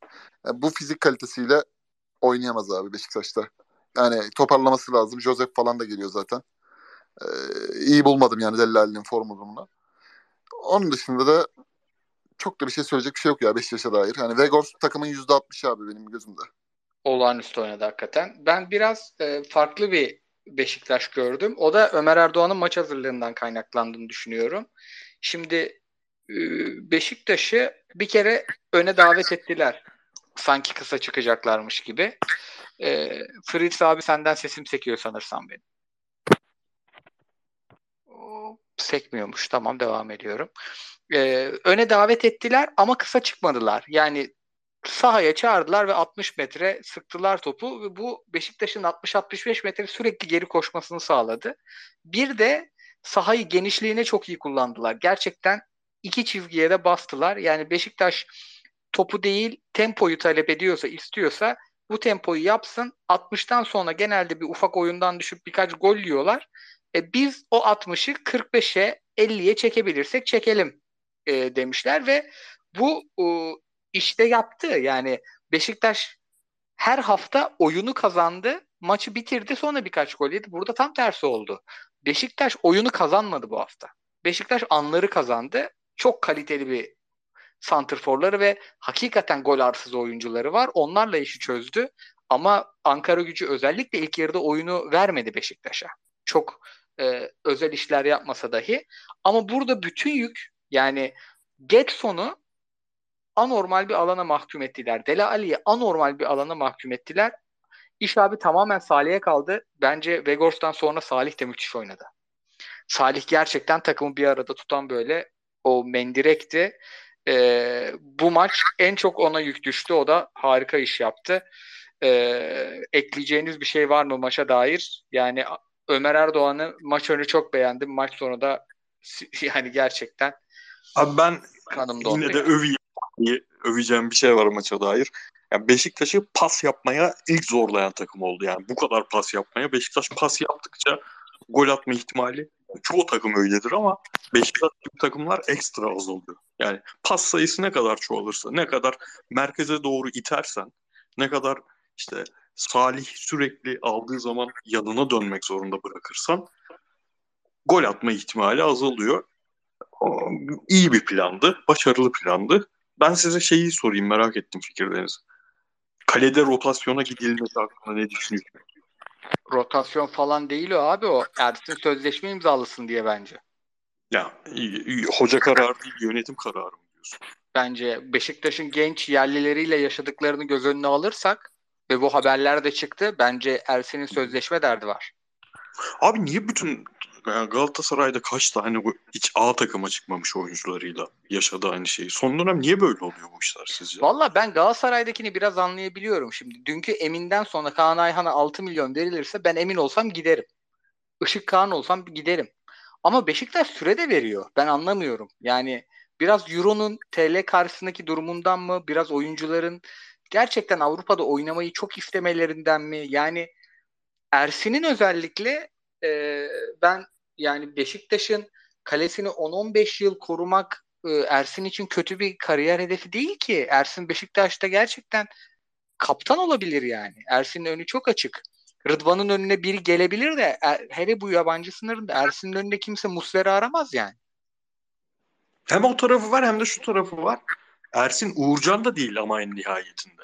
Aynen Bence Elinde de şey Beşiktaş'ın az kalecisi olmak gibi bir şey varken sözleşme uzatmamak bilmiyorum ama dediğin gibi abi şimdi konuşuyoruz güzel futbol izlemek istiyoruz tuttuğumuz takımlar şampiyon olsun istiyoruz falan da bu ülke futbolunun şu an öncelikli birincil problemi bu oyuncular en azından 24-25 yaşına kadar bu ligde nasıl kalır nasıl tutarız bu ligde bu olmalı abi. Bence Ersin'de bunalım sebebi aynı Kerem'de olduğu gibi abi. Sözleşme yurt dışından transfer tahtası kapandığı için beklenen sözleşmeyi alamaması gibi bir sıkıntı olabilir. TL kontrat alıyoruz zaten artık o eskisi gibi yurt dışında kazanacağımın iki katını da kazanamıyorum diye bakıyorlar haliyle. Aynen. Aynen. Yani çocuklara bir şey diyemezsin abi. O yapıyı kurmak lazım onları burada kalmaya ikna edecek. Ama yani Beşiktaş'ın kalesini de 10 sene bana teslim etmeleri büyük ihtimal olduğu ortamda gidip ne bileyim seni Bayern Münih almayacak en nihayetinde. Beşik, yani Ersin gittiği kulüpte ikinci kaleci olma ihtimali var. Birinci olarak başlayıp ikiye düşebilir abi. Çünkü Beşiktaş'a baktığı gibi bakmayacaklar. Onların da Evet. altyapılarından kaleciler Şey çıkıyor. gibi bir durum yok Emirhan. Şimdi Emirhan gitti. İlk 11 maçına da çıktı. Emirhan bu sene belki 15 tane 11 maç oynayacak. Seneye 25 tane 11 maç oynayacak. Oradan bir bakmışsın Juventus yapmış. O çocuğun öyle bir yeteneği var. O çocuk gidebilir. Ama Ersin ne bekliyor ne hayal ediyor. Abi Gerçi- şey vardı. Samsun Spor'da Nurullah vardı. Başkan 3,5 milyon euro istiyordum diyordu büyük takımlar için. Şu an Nurullah Ankara gücünde ikinci kaleci. Bahadır'ı kesemiyor yani. Biraz da hani kimin ne kadar bedeli var. Hani 10 milyon eurolar, 8 milyon eurolar vermezler abi yani. Galatasaray Omar Campos diye bir oyuncuya teklif yapmış. 2002 doğumlu Santos Laguna'dan. Diyelim devam edelim. Fenerbahçe Kayseri'ye geçeceğiz. Abi burada eee, hakikaten şimdi George Jesus gibi bir hoca geldiğinde yaşı başı belli. Daha önceki kulüplerinde yaptıkları belli. Yani bu adam Süper Lig'de böyle rakip analizine falan çok kasmaz. Böyle çok yıkıcı bir A planıyla sahaya çıkar. Ve o A planının hakkını verir. Takım iyiyse vura vura gider. Takım kötüyse de sezon sonuna kadar şampiyonluk yarışının içinde olur. Bunu bekliyordum ama yani gerçekten Avrupa'da başladı. Kayseri maçında pik yaptı. Abi inanılmaz iyi rakip analizi yapıyor. Şey, e, Jorge Jesus'un ekibi. Yani Çağdaş Atan'ı gerçekten mat etti. Yani sahanın içerisinde e, Kayseri'nin planının tutmadığını defalarca gördük ve maçtan sonra Çağdaş Hoca da söyledi. Yani bu maçın bütün sorumlusu benim. E, baskıyı şöyle yapmalıydık, baskıdan şöyle çıkmalıydık diye. Şimdi Çağdaş Atan'ın takımlarında iki şey çok değerli. Bir, baskıdan diğer takımlardan daha iyi çıkar. İki, baskıyı diğer takımların çoğundan daha iyi yapar. İkisini de yaptırmadı. Yani ben hiç böyle bir hocalık performansı ve iyi bir hocalık performansı bekliyordum ama bu gerçekten yani Kayseri'yi de ciddiye alarak, Dinamo Kiev'i de ciddiye alarak, elense de elese de her maça elindeki kadroyu bir şekilde e, değiştirerek bir şekilde böyle hamur gibi yoğurarak çıkması hakikaten saygı duydum hocaya. Kıyıcı hocam ne diyorsunuz? Jesus'un e, sezon başlangıcına dair ve Fenerbahçe Kayseri maçına dair. Abi söylediklerine katılıyorum. Yani Çağdaş Atan performansı Kayseri Spor özelinde biz her zaman Çağdaş Hoca için şunu söylemiştik. Yani transfer tahtası kapalı olmasına rağmen kendi felsefesini takıma entegre etmesi işte üçlü savunma üzerinden bir e, oyun zihni yerleştirmesi ama Kadıköy'deki performansı bütün söylediklerimizi yok etti. Çünkü hiç beklemezdim ben. Daha çok daha e, futbolu cesaret oyunu olarak adlandırmayacağım tabii ki. Klasiğe kaçmayacağım ama daha böyle farklı bir Kayseri Spor izletebilirdi. Özellikle Jesus gibi lige e, büyük beklentiyle gelmiş, damga vurmuş bir e, kurt teknik adam karşısında. O genç teknik adamlar mesela kurt tek- teknik adamlar karşılaştığı zaman farkını göstermeye çalışır ya. O tüm hafta takım hazırladığını görürsün. E, tam anlamıyla Jesus hayır dedi. Fenerbahçe'nin e, iç sahadaki o kendisinin kendi tarihinde Christoph Daum döneminden beri 2003'lerde gelen e, oyun baskısı müthiş derecede e, rakibi boğma, yıldırgan bir e, ön alan baskısı rakibe hiçbir şekilde kendi kendisine de zarar verdirtmedi. Kayseri'nin kendisine zarar vermemesini sağladı. Hem de işi bitirdi. Ki bu oyunda Hoa Pedro neden oynadığını, neden Türkiye'ye e, Fenerbahçe'de 11 oynayacağını gösteren bir gol attı. A plus kalite bir vuruş. E, ben tamamen Çağdaş Hoca'nın maç analizinin patladığını düşünüyorum. Patlatan kişi de Jesus'tur. Direkt ben e, çok şaşırdım yani Kayseri Spor'un 75 dakika bir şut atmasının bir şeyi yok abi. Futbolda e, kadro kalitesi veya transfer yasayla bir izahı yok abi. Tamamen mat olmak yani mat oldu. E, hakikaten yani bunu hocanın bu yaşta bu istekle yapması gerçekten çok saygı e, değer bir şey. Yani Fritz şeyi hemen söyleyeyim abi. Konya Spor maçında nasıl maketten topçular sahadaydı. Bence yanlış yaptı İrfan Can, Mert Hakan performans bekledi diye Jesus'u eleştirdiysek bu maç üzerinde de e, senin söylediğine katılıyorum. %100 dersini çalışarak çıkmış. Yani sabaha kadar oynansa gol atamazdı denilir ya. Sabaha kadar oynansaydı Kayseri Spor bu maçı kazanamazdı. Net. Bir de şeye de gelelim. Şimdi bütün bu takımlar kurulma evresinde. Yarından yani aslında çarşamba yayınlamış olacağız podcast'ı ama gece bir oldu. Ee, Perşembe günü e, Fenerbahçe'nin UEFA maçından biraz sonra e, ya da o gün mesai bitiminde transfer dönemi kapanacak. Ve Fenerbahçe transferi kapattığını kendi açıkladı. Dedi ki Batshuayi bizim son transferimizdi. Ben hala bir stoper inebilir diye düşünüyorum bu arada. Çünkü Fenerbahçe'den e, kopar yani ayrılmak isteyen e, süre alamayan oyuncular da olacaktır. Anadolu takımları kiralamak isteyecektir. Böyle bir ihtimal görüyorum hala. Bir fırsat, minik bir fırsat transferi. E, ve Fenerbahçe Batshuayi'yi alarak Fritz şey dedi abi. Benim takımımın e, hücumdaki lideri, yıldızı Pedro ve Pedro da yani izledikçe güzelleşen harika bir gol attı bugün ve çok da iyi oynadı. Abi Batshuayi Pedro sanki çok e, yani Fenerbahçe tabii ki de daha iyisini bekliyordu ama Batshuayi'den bence çok iyi bir ikili ya. Yani keyifle izlenecek bir ikili olduğunu düşünüyorum. Sen ne diyorsun Fenerbahçe'nin yeni hücum ikilisi hakkında? Abi şu ana kadar izlediğimiz Jorge Jesus futbolunun aradığı santrafor tipi aslında yeteneğinden falan bağımsız bu. Geçen haftaların birinde özellikle bunu konuşmuştuk. Maxi Gomez konuşuluyor. Müthiş santrafor. Ama Maxi Gomez mi uygun yoksa başka türlü bir adam mı uygun? Şu ana kadar izlediğimiz adam uygun adam bu. Ben Maxi Gomez'in daha doğru tercih olacağını düşünüyorum. Çünkü bu lig tek bir oyun e, stili üzerinden sürekli aynı şeyi oynayarak skora gidebildiğin bir lig olmaktan çıktı. Yani bunu ancak böyle çok e, metoduna bağlı adamlar yapabiliyor. Ve Jorge Jesus da en nihayetinde bir senelik teknik direktörlük yapabilecek bir adam. O anlamda soru işaretlerim var ama yani Joshua King'in oynadığı şeyin bence çok daha iyisini oynar Batshuayi. Ama problem şey tabii abi niye şimdi? Yani sen bu adamı Temmuz'da alabilirdin abi niye şimdi? Niye taraftarı acayip psikolojilere sokuyorsun? Neyse geçti artık. Abi maça dair söyleyeceğim. Ben asla Kayseri üzerinden konuşmam.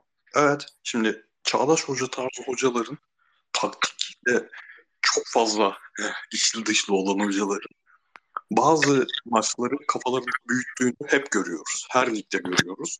Ekstra bir şey yapmak istiyorlar bir maçta.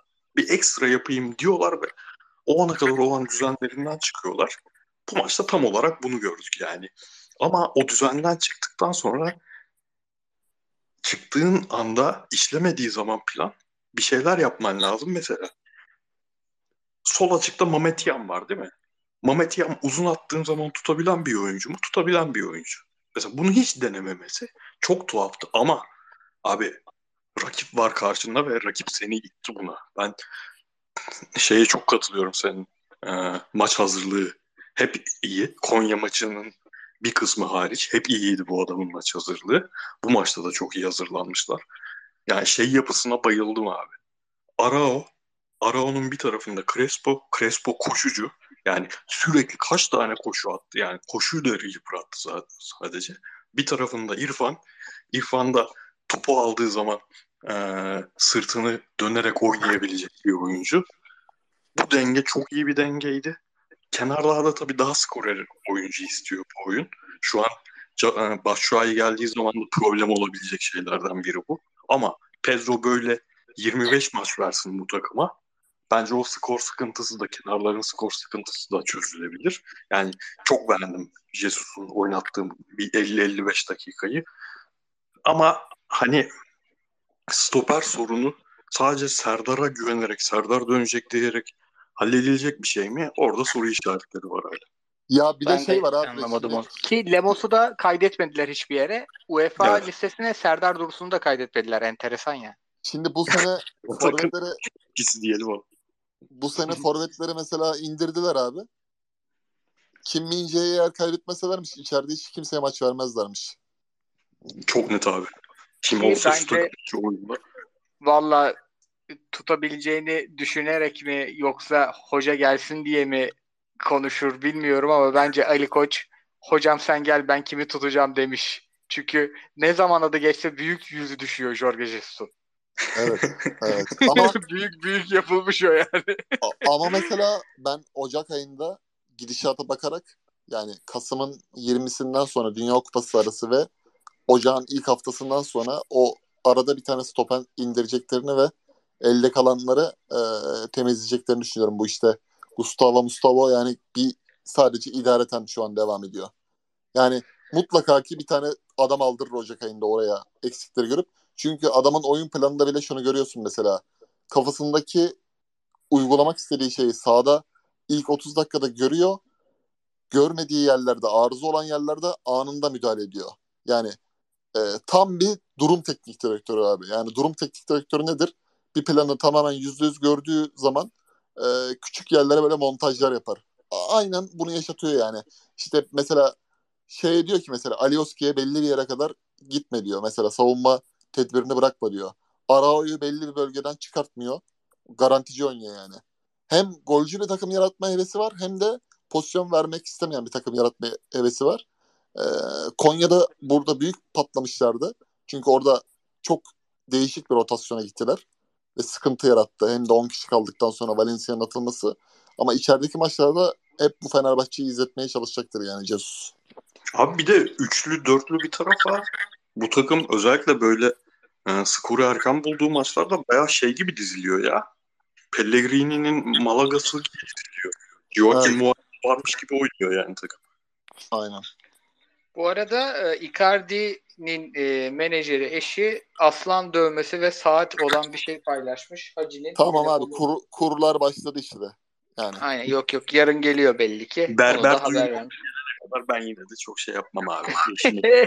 Ama bak böylesi daha müstahak abi yani şimdi oradan hareket yapsaydı işi bitirmişler demek ki getiriyorlar. Şimdi geliyor mu gelmiyor mu diye bu tarafı yakmıyorlar yani en azından. Falcao olayında öyle olmuştu ya. Aynen, Fotoğraf aynen. bilmem neler döndü falan. Tam kemazattı o süreç. Abdurrahim Albayrak'ın Icardi'nin çocuklarıyla oynarkenki fotoğrafının sızışını görür gibiyim abi. Aynen gelsin işe başlasın hemen bizim adama ihtiyacımız var önde. Net. Trabzon Ümraniye maçını bir buçuk kere izledim. Ee, ailemle izlemiştim. İzmir'deydim. Bugün bir şey çıkar mı diye bir de baştan izledim. Ama gerçekten Trabzon geçen hafta konuştuğumuz üzerine hiçbir şey koymamış. Koymaması da normal. Çünkü bu takıma Umut Bozok geldi. Maxi Gomez geldi. Yusuf Yazıcı geldi son bölümden beri. Yani üç tane e, biri ligde e, sürüyle gol atmış. Biri gerçekten sayılı santrforlardan biri. Diğeri de ya Lille'de gol attı geldi Yusuf. Eli yüzü düzgün gayet iyi bir on numara. Dolayısıyla dilerseniz bu hafta Trabzonlu kardeşlerimiz varsa dinleyen kusurumuza bakmasınlar. Trabzon'un e, Avrupa maçını da konuşacağız şimdi yani. E, fikstürü konuşacağız. Bu takım kuruluş aşamasında olduğu belli. Kuasi'yi Galatasaray maçında, Ümraniye maçında çat çat sahaya attı. Bugün Kuasi gitti. Yani Trabzonspor bir, bir Abdullah Avcı'nın da bence memnun olmadığı bir plan değişikliği var. Yani bu takım başka bir takıma dönüşüyor birkaç gün içerisinde. Kıyıcı hocam e, Cornelius'u 6 milyona satıp e, bunu bonservisi Umut Bozok ve Maxi Gomez'e e, bölüştürmek bence bayağı iyi transfer başarısı. Tabi sene sonunda gol sayısına bakarak çözeceğiz ki e, Dortmund paspas etti bugün Kopenhag'ı. Cornelius 11'de. Ne düşünüyorsunuz bu transferler hakkında? Abi bir kürek adam attılar içeri bak bir kürek ya. Gerçekten Trabzonspor tarihinin e, böyle büyük bir transfer taarruzu geçen seneden beri. Buna rağmen bu kadar e, amiyane tabirle mide bulandırıcı futbol bilemiyorum yani.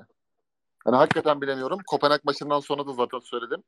Kopenhag'la ilgili öneleme için bu seviyeler zor seviyeler dedi Abdullah Avcı. Yani bütün şimşeklerin burada üzerine çekilmesi lazımdı. Bence hiç konuşulmadı bile. Ne hikmetse. Yani Kopenhag tarihinin belki de en büyük sükseli parasını Cornelius'a vermiş olabilir ha 6 milyon euro. Kopenhag'ın sana 3 katında kadro kuruldu geçen seneden beri. Yani en maçla alakasız söylenecek şeyi maç bitiminde söyledi. Seviye farkı olarak. Abi ben, vallahi Antwerp daha iyiydi. Bak, yani Başakşehir'in yenildiği Antwerp, Antwerp daha iyi. Şu an Antwerp Belçika Ligi lideri. Mağlubiyeti yok. Attığı gol sayısı şu an Türkiye Ligi'ndeki liderden daha iki katı bile olabilir neredeyse. Bir buçuk katı rahat vardır. Ve buna rağmen yani bu seviyeler zor seviyeler skandal bir açıklamaydı. Yani bu zaten Ahmet Ağaoğlu ve ikinci başkan Abdullah Avcı'nın arasının iyi olduğu Doğan Bey herhalde şey dedi hani bence biz bu sene belli ki yalpalayacağız. Transferle çözelim. Oyunla çözemiyoruz. Transferle çözelim. Kimi bulursak alalım yani. Ayağı olan herkes alın diye bir tweet vardı ya. Cem Erman'ın. Ha, Cem Erman'ın da doğru. Kimi bulur, kimi bulursak alalım içeri atalım diye düşündüler. Yüzde yüz ben öyle düşünüyorum.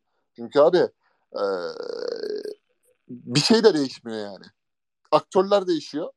Hani şey dedi ya geçen hafta maç izlerken sen söylemiştin ya e, Trabzonspor Mertens'i istememiş diye.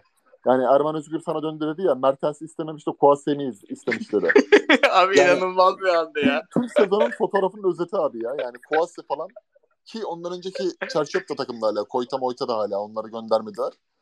Ee, ben Cornelius'un gidişinin de Kopenhag'ın Şampiyonlar Ligi'ne gitme yüzünden değil kenar oyuncularının hiçbir şekilde takımın aidiyet duygusu üzerinden gelişmişliğinin hala olmaması ve e, bireysel performansları üzerinden görüyorum yani. Herkes bir kendine oynama erisinde abi. Kuvasi kendine oynama erisinde. E, Vakeme kendini oynuyordu ama iş bitiriyordu baba. Altı pasın içinde iki şey çalınmıyordu. Aldı at diyordu mesela. E, oyun olarak çok tatsız abi Trabzonspor'un futbolu. Ben Ümraniye maçında da hiç beğenmedim. Bir 30 dakika yani son 30 dakika işte Bakasetas'lı şudur budur bir şekilde orada bir baskı yaptılar. Ee, ve skoru aldılar ama oyun tatsız yani. Onu düzeltmesi lazım Abdülbalcı'nın bana göre. Buradan da pası e, Ferit hocamıza şöyle atalım. Şimdi geçen senenin e, en önemli oyuncusu Trabzon'da e, birçok insan Vakayeme gitti diye Vakayeme diyecektir ya da Cornelius'un performansı çok öne çıkacaktır ama sezonu kıran oyuncu Bakasetas'tı. Yani olağanüstü bir on numara performansı izledik. Hatta bu sene Galatasaray on numara bakarken ben genelde şey yapıyorum. Hani işte örnek veriyorum. Evander diyelim. Evander'in yani yanına Bakasetas'ı koyuyorum. Bir Talişka koyuyorum. Bir de Galatasaray'ın on numarasını atmış o sene. Onu koyuyorum. Bakasetas hepsinin bileğini büküyor istatistiklerde. Şimdi Yusuf Yazıcı'nın gelmesiyle e, en önemli, en garanti performans veren oyuncunun yeri çok oynamayacak mı ya? Abi umarım oynamaz. Umarım çok büyük hata olur bana göre. Hani Yusuf şeyin Galtier'le beraber sağ kanat oynamayı öğrendi demeyeceğim ama oynama alışkanlığı edindi. 4-4-2 oynandığında ikinci forvet oynama alışkanlığı edindi. Tabii ki hiçbirini esas pozisyonu kadar iyi yapamadı ve yapamayacak. Ama bunları öğrendi. Ben hani oyunu çeşitlendirmek için Avcı'nın bu şekillerde kullanmak üzere derinlik katsın diye geldiğini düşünüyorum. Yoksa alıp küt diye Bakasetas'ın yerine koymak, Bakasetas'ı arkaya çekmek falan bence sıkıntılı olur. Çünkü bu takım geçen sene hiç görmediysek 7 maç, 8 maç şunu gördük. Rakip bastı, bastı, bastı. Uğurcan insan üstü bir kurtarış yaptı. Döndü Bakasetas olmadık açıdan vurdu. Maçı bitirdi. Kaç defa izledik bunu yani. Çok yanlış karar olur. Abi bu arada Uğurcan demişken nasıl anmadan geçtik. Haftanın olayı ya bütün liglerde. Altay'ın kurtarış, ikinci kurtarış. Evet Abi ya. o nedir öyle ya? O nedir? Geçen sene Uğurcan bir maçta benzer bir şey yapmıştı. Bu sene Altay yaptı valla. Şu kaleci hakkını yabancıya Galatasaray'ımızın kullanması. İnsanın bazen gücü böyle anlarda gücüne gidiyor. Hani Altay çok formsuz. Yani bu maç hariç çok formsuzdu. Bu maçtaki kurtarış hariç. Ama ona rağmen yani içim gitti. İnanılmaz güzel kurtarıştı. Şeyde futbol tarihi, Türk futbol tarihinin benim için çok enteresan şeylerinden biri abi. Bir ay boyunca sabah yattık Maxi Gomez Fener, akşam kalktık Maxi Gomez Fener. Trabzonspor haberi çıktı. 20 saat sonra adam Trabzon'a indi. Çok acayipti. Ben bir kere Edirne'den Trabzon'a gitmiştim. 27 saat sürmüştü abi yolculuğum. Otobüse gitmiştim gerçi ben ama yani ismi çıktıktan 20 saat sonra adamı şehre getirmek de güzel iş. Çok da mühim santrafor yani çok iş yapacağını düşünüyorum. Katılıyorum. Ee, Anadolu'dan Bu arada hızlı... Re- Recep. Hoca ile ilgili şunu söyleyeyim. Kadro kalitesi adamın o kadar yetersiz ki yani eee Trabzonspor ikiyi atıp da rahatlayamadı ama hep istim üstünde tuttu. Yani çok hücum yedi yine Trabzon o, o döngüde. Eee, eğer yani Ümraniye yerine başka bir takım olsaydı Trabzon büyük sıkıntı yaşardı o maçta. 3 puanı öyle aldı. Ama oyun yok abi. Bak ben bunu bu sene geçen sene nasıl e, Galatasaray, Beşiktaş, Fenerbahçe geride kaldığı zamanlarda zaman dilimlerinde diyorsak Abdullah Avcı gerçekten iyi iş çıkarttı. Bu sene de söyleyeceğim yani abi şimdi 400 450 milyon liralık takım kuruldu. Her dediğin anıldı ama oyun yok yani ortada. Yani sen Kopenhag maçlarında dahi Bakasetas'ın rakibe çarpan topuyla tur e, ümidini ertesi maça taşıdın yani. Bak Bakasetas vurdu bir kaos oldu. Kopenhag'da oyuncuya çarptı. Tur Trabzon'a kaldı diye herkes ümitlendi. Çöpe atıldı yani. 90 dakika çöpe atıldı. Benim Şampiyonlar Ligi'nin başlangıcına itibaren izlediğim bütün ön elemeler Galatasaray'ın olsun, Beşiktaş'ın olsun, Fenerbahçe'nin olsun. Abi seyrettiğim en kötü Türk takımının eleme maçı yani. Bak Galatasaray'ın Şita Bükreç'e falan da elenmesi var. Aykut Erçetin'in performansıyla.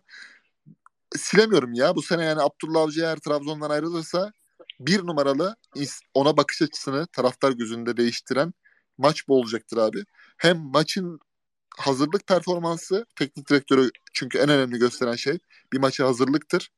Hem hazırlık performansı hem de maçtan sonra Kopenhag için yani bak Kopenhag için söylenen bu seviyelerde değiliz. Evet belki Danimarka şu an dünya futbolunda çok yükselen bir trend. Gerçekten çok disiplinli bir e, futbol ülkesi ama abi senin seviyende Kopenhag'ın 3 katı üstünde hem maddi anlamda hem de e, elde edilen geçen seneki şampiyonluk sonrası oyun gücünün yükselmesi beklenirken yarattığın tahribat anlamında. Katılıyorum. Katılıyorum. Gerçekten. Yani şu an Trabzonspor'a Icardi dese ki şu an Maxi Gomez yerine Icardi gelse ben Trabzonların oyunu görmedikçe hala e, avcıya tereddütlü bakacağını düşünüyorum yani. Futbol görmek istiyor artık insanlar Trabzon'da. Net. Diyelim ve Anadolu'dan notları kısa geçeceğim. Yani Başakşehir Alanya maçını izlemedi, izleyemediğime yoldaydım. Çok üzüldüm. Ya yolda ya düğündeydim. Ee, tekrarını da izleyecek vaktim olmadı. Ama hem Başakşehir'in hem Konya'nın hala gol yememiş olması hakikaten enteresan, müthiş haber. Abi Antalya konuşamıyoruz da yani Başakşehir muhtemelen hem şampiyonluğa oynadığı sezonlardan hem şampiyon olduğu sezondan iyi şu an.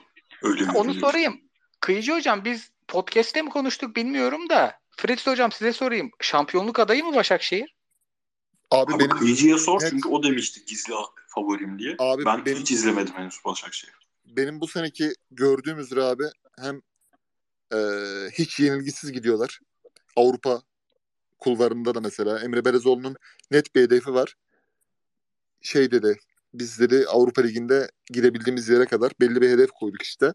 Hani bu gruptan çıkıp e, götürebildiğimiz gibi sonraki turlara bakarız yani. Bir hedef koymuş kafasında. Lig içinde şunu diyor mesela.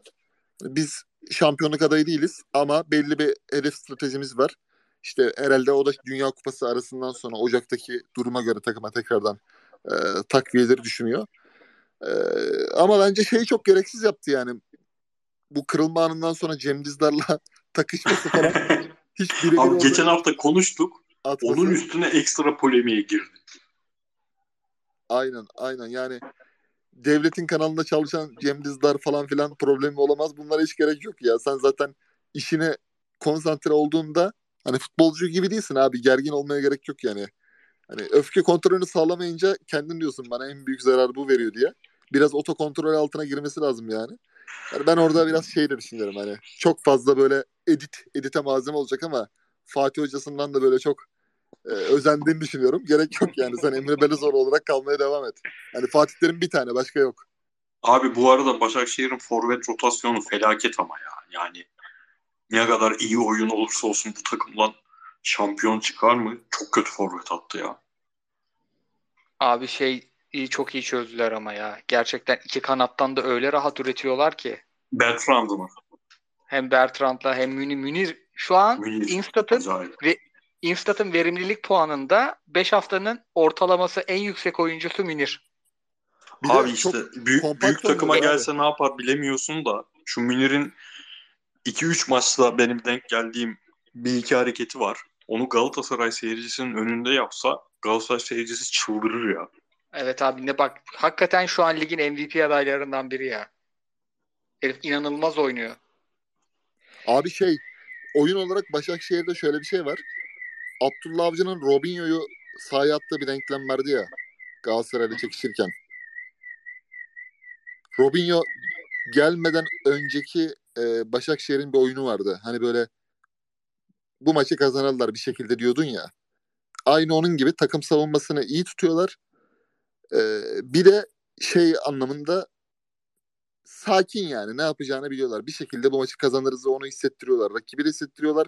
Maçı izleyen kişiye de hissettiriyorlar yani. Sakin oynuyorlar. Katılıyorum ya. Hep böyle damla damla yıkıyorlar rakibi. Antalya bu hafta e, hücum istatistiklerinde lider hepsinde ama Kasımpaşa'yı yenildiler. Çünkü savunmada özellikle 45-65 arası feci dağılmışlar. Bu çok kötü işaret.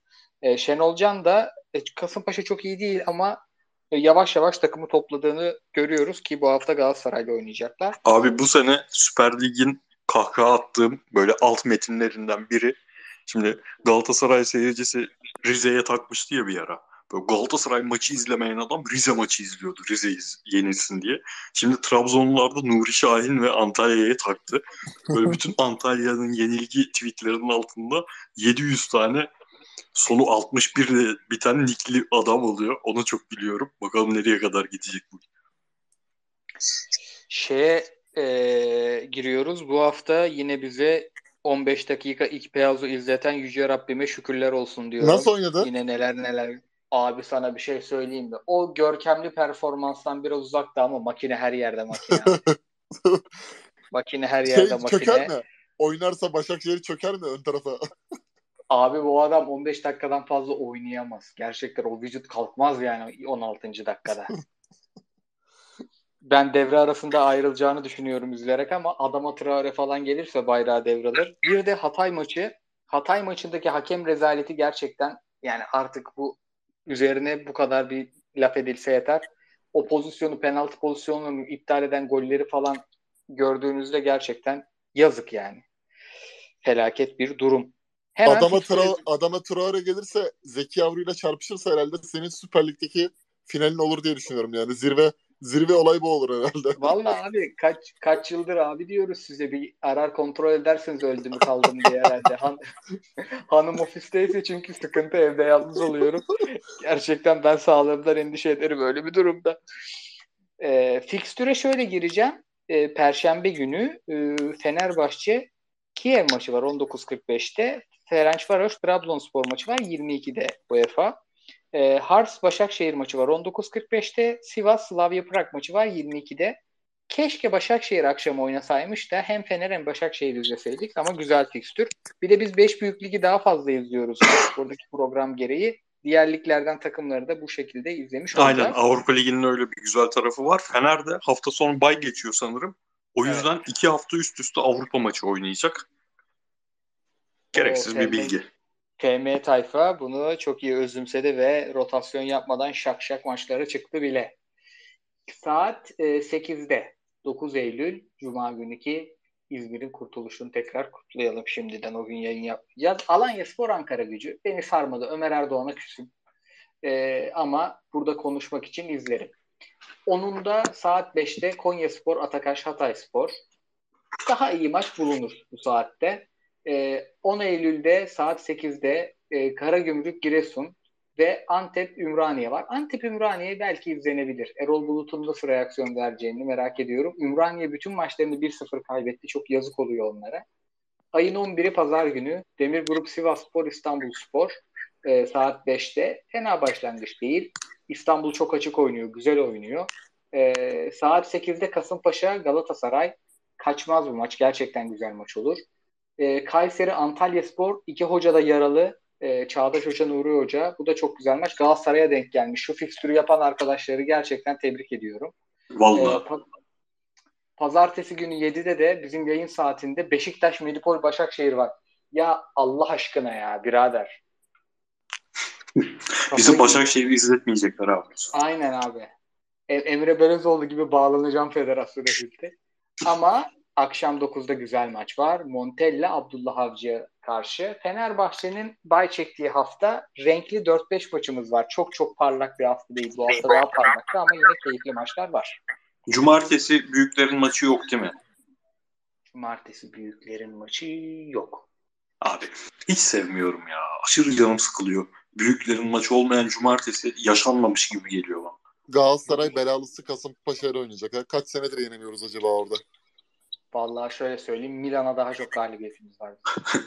En son Ali Güneş'in elle çıkardığı maçta yenmişiz. Şey olabilir Hamza Hamzoğlu dönemi 2-0'dan 3-2. Aa yok abi şey var. Bizim çok güldüğümüz bir şey pozisyonu vardı ya. Önde basmadığı pozisyonda önde yakalanıp Fegüli'nin attığı Kasımpaşa'nın. Dört tane falan atmıştık. Aa şey varmış ya. Adem Büyük'ün gol attığı maç varmış. Fuat Çapa zamanı 3-0. 2020. Falcao az kurtarmadı.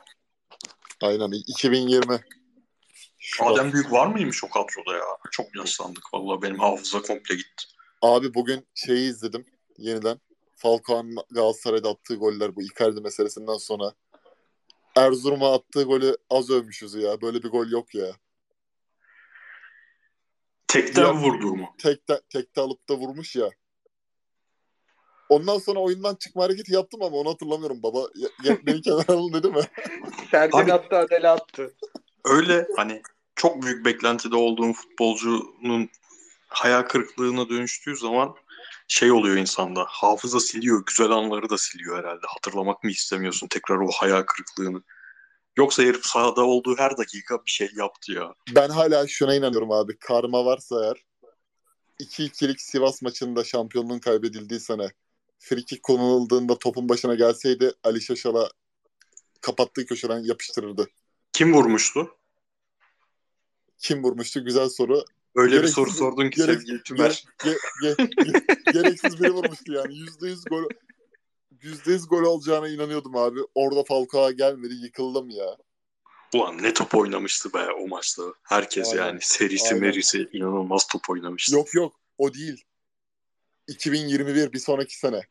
Ha sonraki sene. Ben Falcao'nun gol attığı maç. Aynen. pandemiden Oldu. önceki maçla karıştırdım o zaman. Aynen aynen. O sene de ama dediğin gibi sene süper top oynamıştı. İlk yarıda öyle. Takım. Diyelim abi seni bir de e, rahat bırakacaktık. Bir buçuk oldu. E, ekleyeceğiniz bir şey yoksa hafif hafif kapatalım. Abi şu saatte dinleyen herkese çok sıkıntılı saatte girdik bu hafta. Eyvallah sağ olsunlar. Çok teşekkür edelim. Bir sponsorumuz Bein Sports'a da teşekkür edelim. Bein Connect'e de. E, Bein Sports'a da etmiş olduk arada. Şey e, kampanya linkimizi de podcast'ın açıklamasına bırakacağız. Abiler ağzınıza sağlık. Eyvallah. Valla dinleyen herkese teşekkürler. Bize eşlik ettiği için. Haftaya bir sürü transfer konuşacağız bir kere. Bugün e, yarın transferler olacak. E, onun dışında bir arabada güzel maç izleyeceğiz ve yine sizlerle birlikte olacağız. Dinleyen herkese çok teşekkürler. Haftaya görüşmek üzere. Hoşçakalın. Görüşmek üzere. Hadi bay bay herkese.